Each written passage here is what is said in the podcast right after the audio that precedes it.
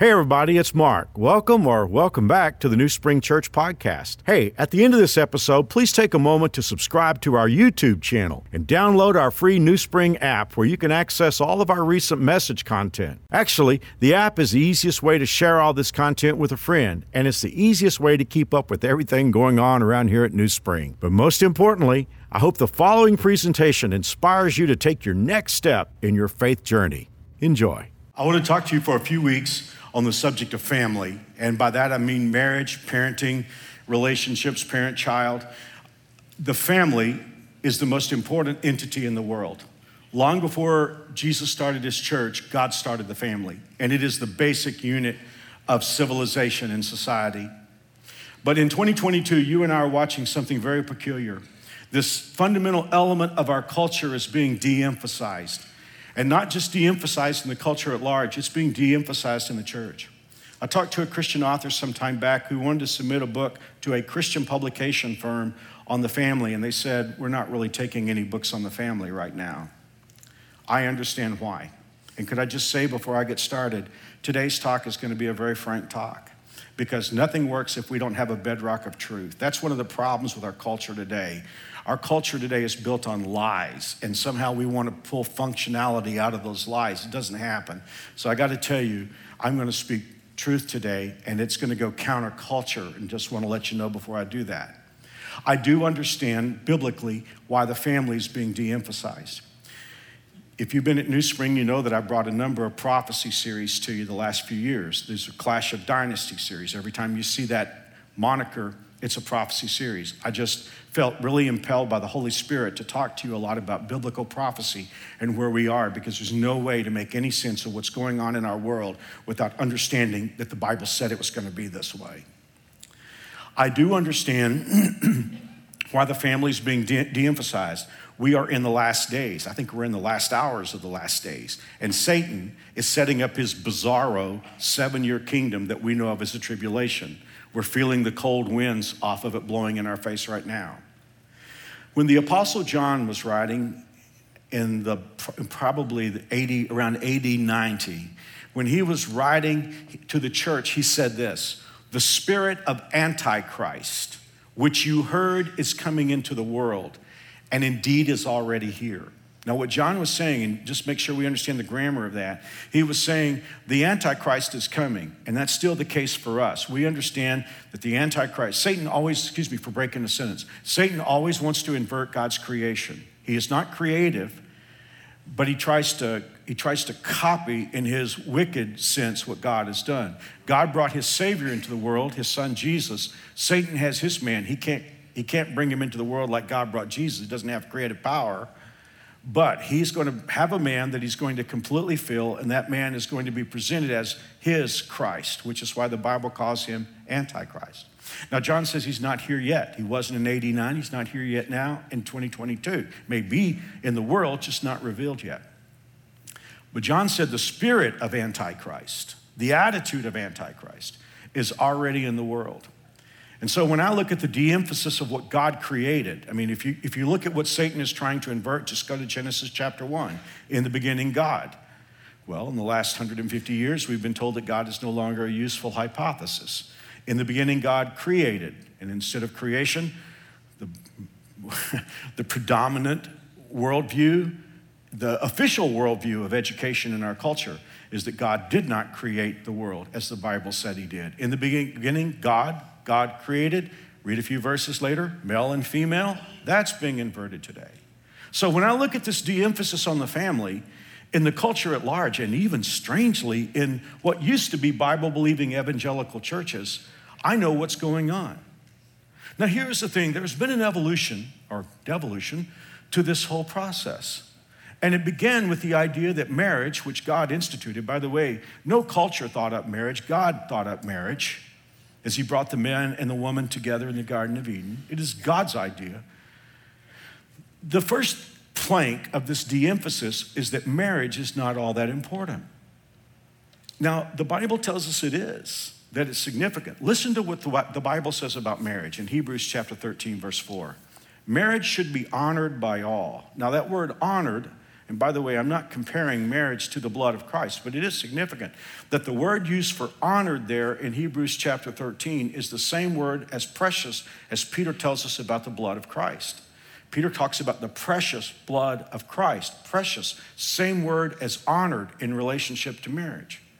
Marriage should be honored by all, and the marriage bed kept pure, for God will judge the adulterer and the sexually immoral. Now, we watched especially I'm a baby boomer. I'm, my birth year falls in the, one of the two median years of the baby boom. By the time my generation came along, we were, we were already deep into that marriage is not all that important. So if you're a boomer like I am, you will probably remember the moniker or the, the saying of the 70s I don't need a piece of paper to prove my love. We can just live together. I don't, we, don't need to, we don't need to get married. We're in love with each other, and that's all it takes. Well, that's what hit my generation very hard. And for all of you who are younger than I, and you're dealing in a world where marriage is not considered important at all, and the idea is that you live together until you get married, I owe you an apology. I owe you a cultural apology. It was my generation that let that monster in the door. Well, that is what we are left with today. Since marriage is not that important, just live together and see if you want to commit. And then if you don't want to commit, then just no harm, no foul somebody, one or both people move out. And if you decide you do want to keep the person that you're with, after all, you never say, we never say this, you had them on trial. Well, that's real healthy for relationships, isn't it?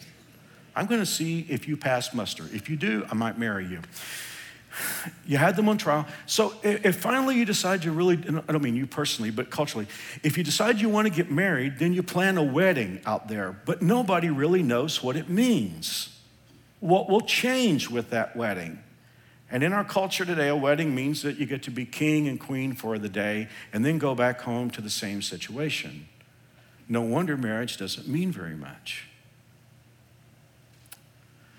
It has been proven statistically, and I've watched this at my entire ministry, it's been proven statistically that oftentimes divorce occurs right after the wedding because no one knows what's happened. There, there isn't any kind of change. I will say, for, and I recognize that many of us have found ourselves in that situation. I will say this there is one situation that I've seen God bless over and over and over, and a place where a wedding can mean a lot if a couple has lived together. And that is if that couple will say, okay, we did it wrong. Now we're going to do it right. We're going to, we're going to follow God and we're going to honor God. And I have watched those weddings be very powerful and mean a whole lot not because they bought into the cultural platform, but because they took God at His word. And here's the thing all of us are going to find ourselves in this warped dystopian culture that we're in. All of us are going to find ourselves in a place where we bought into some of it. Through the years, I've always taught go as fast as get as fast to uh, get go as fast as you can and get as close to God. So I, I write that expression a lot in my sermons: as fast as close. So if you find yourself in one of these dysfunctional situations, then just honor God and do what God says, and you'll be amazed at how much God will bless you. And I do think there's so many who grew up in our world today who've never been taught any different. So that's why I want to bring to you the Word of God. Well, if marriage is unimportant, it was just a matter of time before divorce was redefined. And I, am sensitive going into this because so many here have probably, and watching online, have been through a divorce. It wasn't your idea, it wasn't your fault. You just found yourself in a scenario where it was untenable and you couldn't go forward. I totally get that. But wouldn't we all agree that divorce has gotten a little too easy in our culture? And that goes back to the fact that marriage was, was diminished. Um, and again, for all of you who are older than I, you, you, you can't even imagine a world like this. Do you know that there was a time in the United States of America, if a couple decided that they needed to get divorced, they had to go to court and somebody had to show cause. Somebody had to show cause to prove that this marriage had been pushed to the place where it was no longer viable. But Ronald Reagan, in the state of California, for the first time brought in something called no fault divorce. Before that, it had only been part of the culture of the Bolsheviks in Russia. And today, no fault divorce is part of our world, and we can't even imagine a world before that. And the idea is we're sympathetic to people who have to air out their dirty laundry in public. So, consequently, let's just take that stigma out of the way. But many of you know what it's like to go to divorce court where the person who was the perpetrator, who was responsible for your marriage breaking up, was treated equally with you who were a victim in the whole process. After a while, marriage was so minimized that others began to ask, well, what about the definition of marriage? I mean, up until that time, it had been a man and a woman. But there were those who said, well, why can't, if, if, if, it doesn't matter that much anyway, why can't two men get married? Why can't two women get married? Or why can't, why two? Why can't we be a thruple? Why can't four or five people? Why can't a whole town get married? And we're in free fall. Here's the thing we're in free fall and we don't know it. It's like the lobster being boiled to death, slowly being placed in lukewarm water, and the heat being turned up. Let me read you three quotes that are from, none of these quotes are 20 years old. Here's the first one Marriage has got historic, religious, and moral content that goes back to the beginning of time. And I think a marriage is, as a marriage always has been, between a man and a woman. Hillary Clinton, 2004. Marriage is between a man and a woman. Joe Biden, 2006. I believe marriage is between a man and a woman. Barack Obama, 2008. And yet, what these leaders said and articulated, if you and I were to say that today, what's the word we would be ascribed? Hater. We are in free fall. We are a culture racing toward Satan's bizarro antichrist kingdom. Recently, a high appointee of the United States was asked to define a woman and she refused. How hypocritical, since that's what we're asked to do every time we see the silhouette on the restroom door. The insanity of our times is endless. We now have government documents that have changed the language. This, this one is talk about bizarro. Changed the language from mother to birthing person. And we are watching our kids being groomed into this insanity. And every day we, re- we read stories of parents being iced out. I know what Jesus had to say about harming a child. He said it would be better if that person had never been born. I don't know exactly what that means, but when I open Luke 16, I get a clue. Well, you and I should not be surprised by this because these are not mere cultural shifts. That's what we're told. These are cultural shifts. This is part of the evolution of a culture, and yet this culture can't think its way out of a paper bag. They're not cultural shifts, it's the spirit of Antichrist. It is exactly what the Bible told us it will be. And for any of us who bought into his agenda, I've noticed one thing, at least in the last 50 years. As soon as you swallow one thing that the devil has for you to swallow, he'll have one right beyond that is darker and lower. If you were to go to the Bible to find our culture, I think there are many places, but probably no place better than Romans chapter 1. I remember teaching on Romans back at the old location that you saw pictured a little while ago. I remember teaching Romans chapter 1 one Sunday night, and the most brilliant man I think I ever knew was Judge Paul Clark, who was the largest, he was the longest serving judge in Sedgwick County. And he had been, a, he had been, a, a, he'd been the lawyer for the state of Kansas under the attorney general. He used to regale me with stories of cases he'd been part of. In fact, a quadruple murder that we had that was a national story here in Wichita. I remember the day he called me and he said, They've assigned me to this case. I remember teaching on Romans chapter 1, and at the end of the service, Paul Clark, this brilliant man, this brilliant lawyer, walked up to me and said, Pastor, I finally now understand the world. Here's Romans 1. Yes, they knew God, but they wouldn't worship him as God or even give him thanks. And they begin to think up foolish ideas of what God was like. Hello, 21st century American evangelical church. They begin to think up foolish ideas of what God was like. As a result, their minds became dark and confused. Claiming to be wise, they instead became utter fools. I don't like to do too much in the Greek language, but I just want you to see this. The Greek word for wise there is the word sophos. Well, for those of you who've been to philosophy class, what does that, what word do we get from that? We get our word sophistry. We get our word sophistication. Sophos is the Greek word for wisdom. So, okay, claiming to be sophos, they became moros. you want to take a crack at the word we get from that? This is God talking. They claim to be sophisticated, but God said they are morons. So, this is the worst part, and you're going to find this expression three times. So, God abandoned them to do whatever shameful things their hearts desired. As a result, they did vile and degrading things with each other's bodies. They traded the truth about God for a lie. My, my, my staff was just at a conference of what has been an evangelical church, and, and yet we all came back very unsettled because it was clear that this, what had been a great ministry, is in the process of trading truth for lies.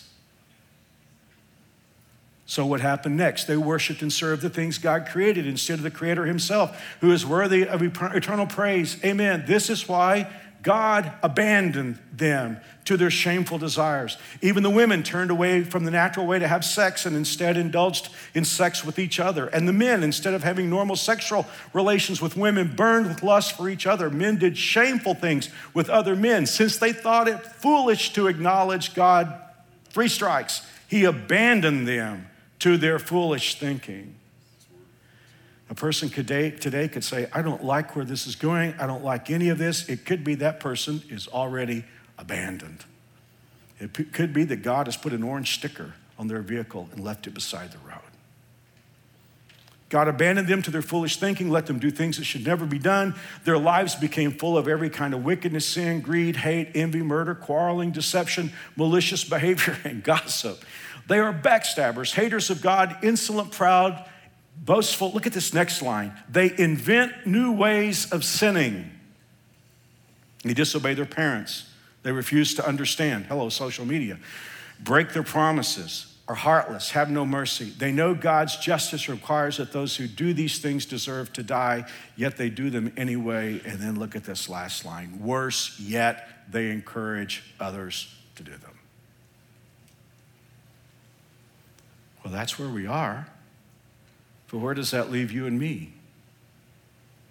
For those of us who have grown up in this culture and we, we find some of it even in ourselves and some of, the, some of this thinking has even gotten into our own groundwater but we love god and we want to please god and we, we want to be sane in an insane world where does this find us well as i just hinted we may have bought into some of this craziness it's almost impossible not to i probably have more than i realize and my heart especially goes out to, to those of you who are very young. I, I sympathize with you. And you may not even be able to imagine a world before this insanity. Unless anyone think I'm picking on anyone today, that's so far away from the truth. It would be like a doctor who loves the patient but recognize the patient has cancer. But to pretend that cancer is not important, that it's not dangerous, that it's not a problem, that would be criminal malpractice. And that's what we have a lot of with pastors today. We have a lot of criminal malpractice. And I understand that Satan is into controlling the message. I mean, from, the, from Genesis chapter 3 on, Satan's idea of the message is truth is a lie, and a lie is truth, and sanity is insanity, and insanity is sanity. And for anyone who dares speak sanity, Satan will say, How dare you? And maybe that's where some of us are today. We've kind of like bought into some of it. Or it could be that you've recognized what's going on, but all the dysfunction of the culture has almost led you to think that you might as well throw in the towel and settle for dysfunction in your family. Well, I've done all that I've done today to lead into what the series is about. The message of this series is in the face of all the insanity when it comes to your relationships, there is something that can not only keep you sane, but there is something that can give you a power boost in these dark days. Now, one more time, I want to appeal to prophecy because I don't think we can understand 2022 without understanding biblical prophecy. And by the way, there's never anything I've looked at prophetically in the Word of God that I've correctly understood that has not come to pass just like God said it would. Our world is headed for the tribulation, but we're not. If you're a Christ follower, you're headed for the return of Jesus. Never forget this the Holy Spirit is here right up to the second when the trumpet blows and Jesus comes for us. The Holy listen to me please. It may get dark, You may be to a place where you can't even read the news anymore because it just gets you down too much. But please never forget the Holy Spirit of God is right here with you, living inside of you until the last minute. Marriage may be crazy in the world outside, but He's here to help you with your marriage. And, and, and what's, being, what's, what's being shoveled toward our kids, it could be dystopic in so many places, but you have the Holy Spirit to help you with your kids and your parents. Let me just prove that to you. In the book of Second Thessalonians, chapter 2, there's a little section of scripture that talks about both the Antichrist and the Holy Spirit. And the reason why is the church that Paul was writing to, they'd gotten kind of balled up on the idea of the rapture, and they, they thought maybe it already happened. So Paul is writing them. Now, watch the references to the Antichrist and the reference to the Holy Spirit. This is important to you. That day, we're talking about the seven year tribulation, that day will not come until there is a great rebellion against God. That's where we are now. And the man of lawlessness, that's the Antichrist, will be revealed. For this lawlessness is already at work secretly. John talked about that, spirit of Antichrist and it will remain secret until the one who is holding it back steps out of the way. Who is holding Antichrist and the spirit of Antichrist back right now? The Holy Spirit of God. Why? The Holy Spirit came on the day of Pentecost. He empowers the church. He will be here until the church leaves town. Now, look at this one more time.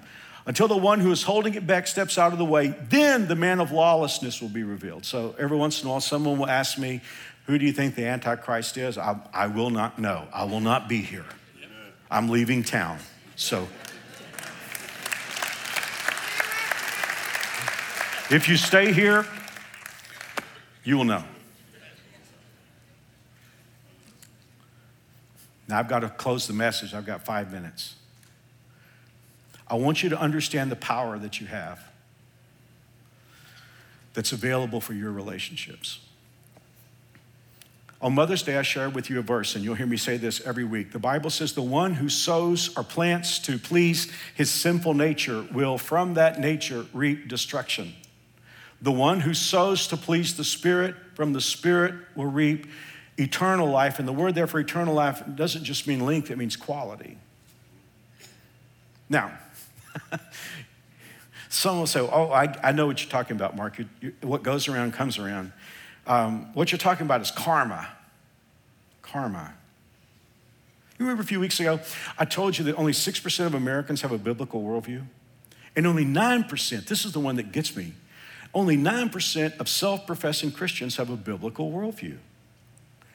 A new part of that statistic or that survey came out this week that really crushed me. Only 50% of pastors, I'm not really surprised though, only 50% of pastors have a biblical worldview. We have the cruddiest group of pastors in our nation since the Old Testament prophets of Israel. We have a generation of cowards. I'm not smart. I don't lay any claim to being smart, but I'm not a coward. And I believe the Word of God.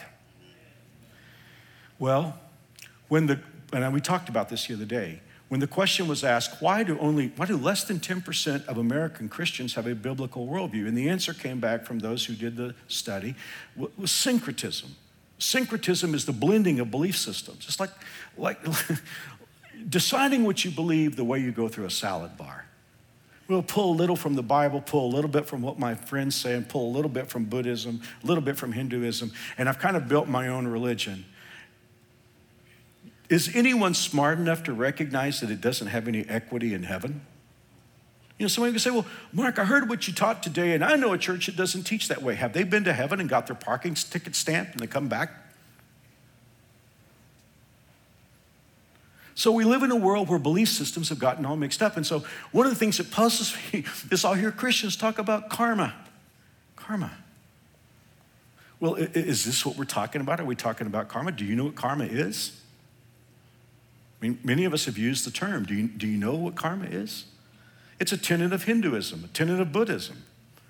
In Hinduism and Buddhism, and here's the definition it's the sum of a person's actions in this and previous states of existence, viewed as deciding their fate in future existences. Is that what you believe? In theosophy, the definition is the cosmic principle according to which each person is rewarded or punished in one incarnation according to that person's deeds in a previous incarnation. For those of us who use the term karma, do you believe in reincarnation? That's what it is. The truth be told, for many of us who use the word karma, we're just parroting what the culture has taught us to say. Well, let's just let's put karma on trial for a few moments. If karma works, here's some questions that I have. First of all, who, uh, who is this powerful source that evaluates each person's thoughts or actions? Who determines the rightness or wrongness of conduct? Whose standard is used? Who keeps track from incarnation to incarnation? Who decides what the appropriate incarnation is? Who executes the appropriate reward or punishment? it all implodes, doesn't it? Implodes in itself. What is our verse talking about? In Galatians chapter 6, verse 8, I'm going to end here, but we'll, we'll pick this up next week. The one who sows to please his sinful nature. Now, what is the sinful nature? That is the part of us that we inherited from Adam. Every single one of us has a nature, an operating system that is bent toward doing wrong. Here's the deal if we give full vent to that dark system, we could fall into any sin pattern that anybody else can do. That's why Christ followers can do some things that are very horrible. We all have that in us. And the Bible tells us the one that will grow is the one that we feed and exercise. The second nature that we have is not just an operating system, it's a person because when you accept Christ as Lord and Savior, the Holy Spirit of God moves in. I mean, think about this God living inside of you. I woke up at three o'clock this morning heavily burdened about this message. It was just so easy, even though the lights were out, for me to say, Holy Spirit, and just start talking because I don't have to throw the prayer to heaven. The Holy Spirit is living inside of me. God inside. Now, here is the principle of our series. We'll pick this up next week, but here's the principle. I just pray that we can own this because you're going to hear me say it again and again and again. You can say, Mark, why are you repeating this so much? Because this is the essence of the Christian life, and almost no Christians utilize it. And I want us to. God spun the law of sowing and reaping into the universe. If you plant peas, you get peas. If you plant carrots, you get carrots. If you plant tomatoes, you get tomatoes.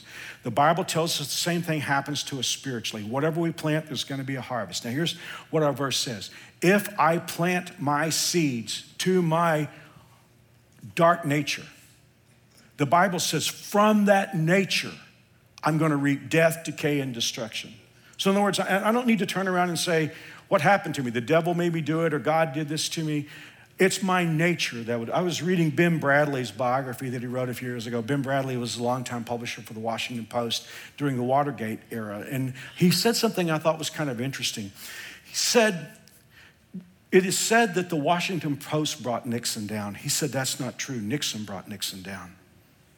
And that's what our old nature does. Now, here's the thing in my, in my marriage, in my relationships, in my family, every day of the week, I am prompted to react and respond and act according to the way I feel. But the problem with the way I feel is it tends to default to my old nature. If Mary Ellen says something I don't like, I'm like, ooh, I can do one better. I can, she, if she thinks she's gonna lob that grenade at me, wait till you see the bazooka I fire at her. and that's how the world works.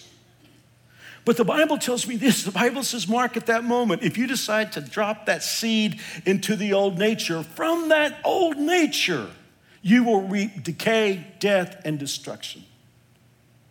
But at that moment where I'm inclined to say something cutting, if I decide, wait a minute, the Bible says the fruit of the Spirit is love, joy, peace, long suffering, gentleness, meekness, goodness, faith, temperance. If I decide at that moment, I'm going to drop a seed of self control I'm not just planting it in a nature, I'm planting it in God. Because look at that verse one more time. The Bible says the person who sows to his flesh will from that nature reap death, decay, and destruction. But the one who plants to the Spirit will from the Spirit of God reap life and a high quality of life. Oh, that's what we're going to be talking about.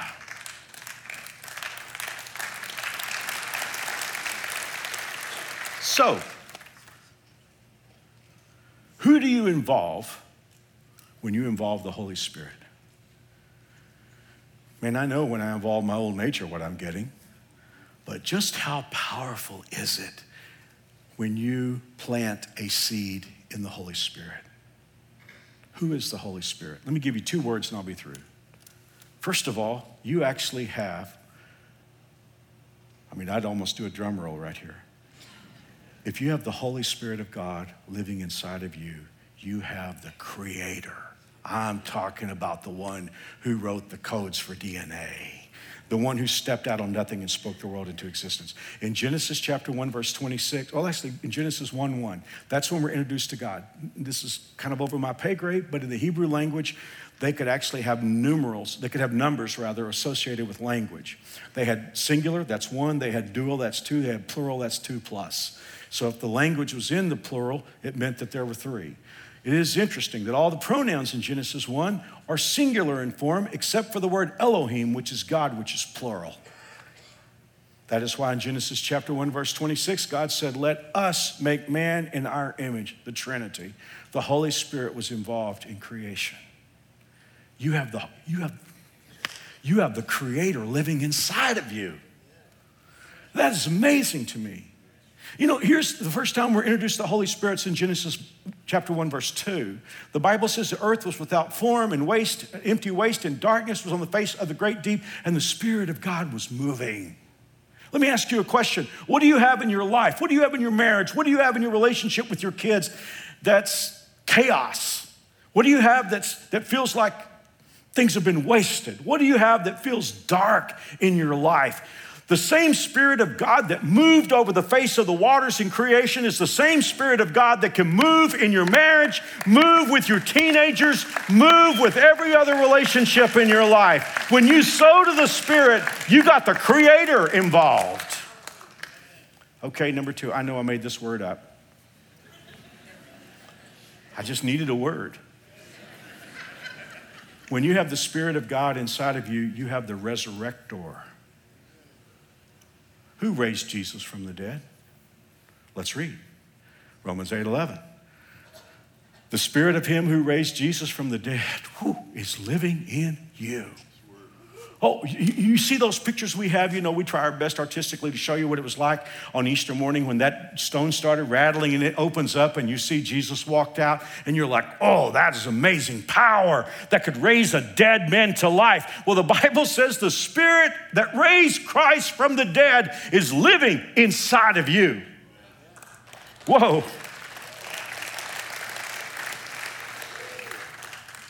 This, I think this is the third time I've said this and I'm through. You got a bag of seed. You do. We're going to talk about it a lot. Have a message coming up called the Jesus seed. Have a message coming up called Take These Seeds Out of Your Bag. You have a bag of seed. It's every thought you think, it's every word you say, it's every attitude that you hold, and it's everything you do. That's your bag of seed and you stand in the middle of two operating systems, two natures. And if you decide to invest the thoughts you think, the words you say, the attitude you hold, the things you do, if you invest those things in the Holy Spirit of God, you have just brought the creator of the universe into your marriage. You have just brought the power of the creator of the universe in your relationship with your parents or with your kids. This is massive stuff. And we're going to be talking about it for the next few weeks. Let's pray. I can't leave this service without understanding that there could be someone here on the campus or someone watching online or watching on television and just saying, Mark, I'm not sure I have God living inside of me. Do you know He's a gift? He wants to come inside. Jesus said, I stand at the door and knock if anybody will open the door. So, how do we open the door?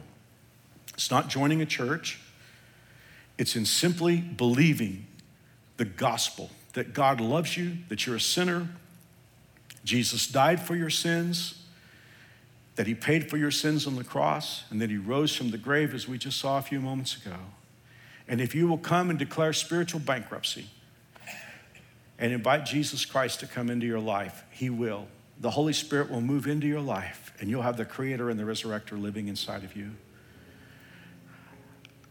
Since the Bible tells us it's a matter of believing and asking, I'm going to lead you in a prayer. And these are not magic words, but these are words that call out to God.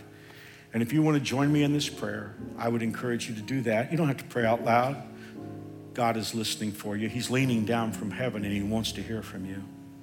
So I'm going to pray each line slowly so you can decide if you want to say these things to God. Dear God, I am a sinner, but I believe you love me very much. I believe Jesus died to pay for my sins. And because Jesus is alive, I want him to be my Savior and my King. Thank you for hearing my prayer. Holy Spirit, come into my life. Change me from the inside out. In Jesus' name, amen. If you just pray with me, I have a gift I want to give you. It's a box that looks like this. You heard about it in the baptism video today. There's a Bible just like I preach from, free of charge. There's a little book I wrote called My New Walk with God, some coupons and some other things. Won't cost you anything. So here's how to get it watching online, on television, or in the house. Just text the word prayed. If you have a smartphone, text the word prayed, P R A Y E D, to 97,000. If you're watching outside our campus, we'll send it to you if you'll just follow the steps. But if you're on campus today, all you got to do is go back to any info center. They're all in these colors and just say, I prayed with Mark. They'll give this to you today and take it with you. May God bless you. We'll see you next weekend. Once again, thanks for listening. If you live in Wichita, the surrounding area, we'd love for you to engage with us in one of our weekend services. For directions, service times, and information about our incredible kids and student environments, visit us at newspring.org. One more time, newspring.org.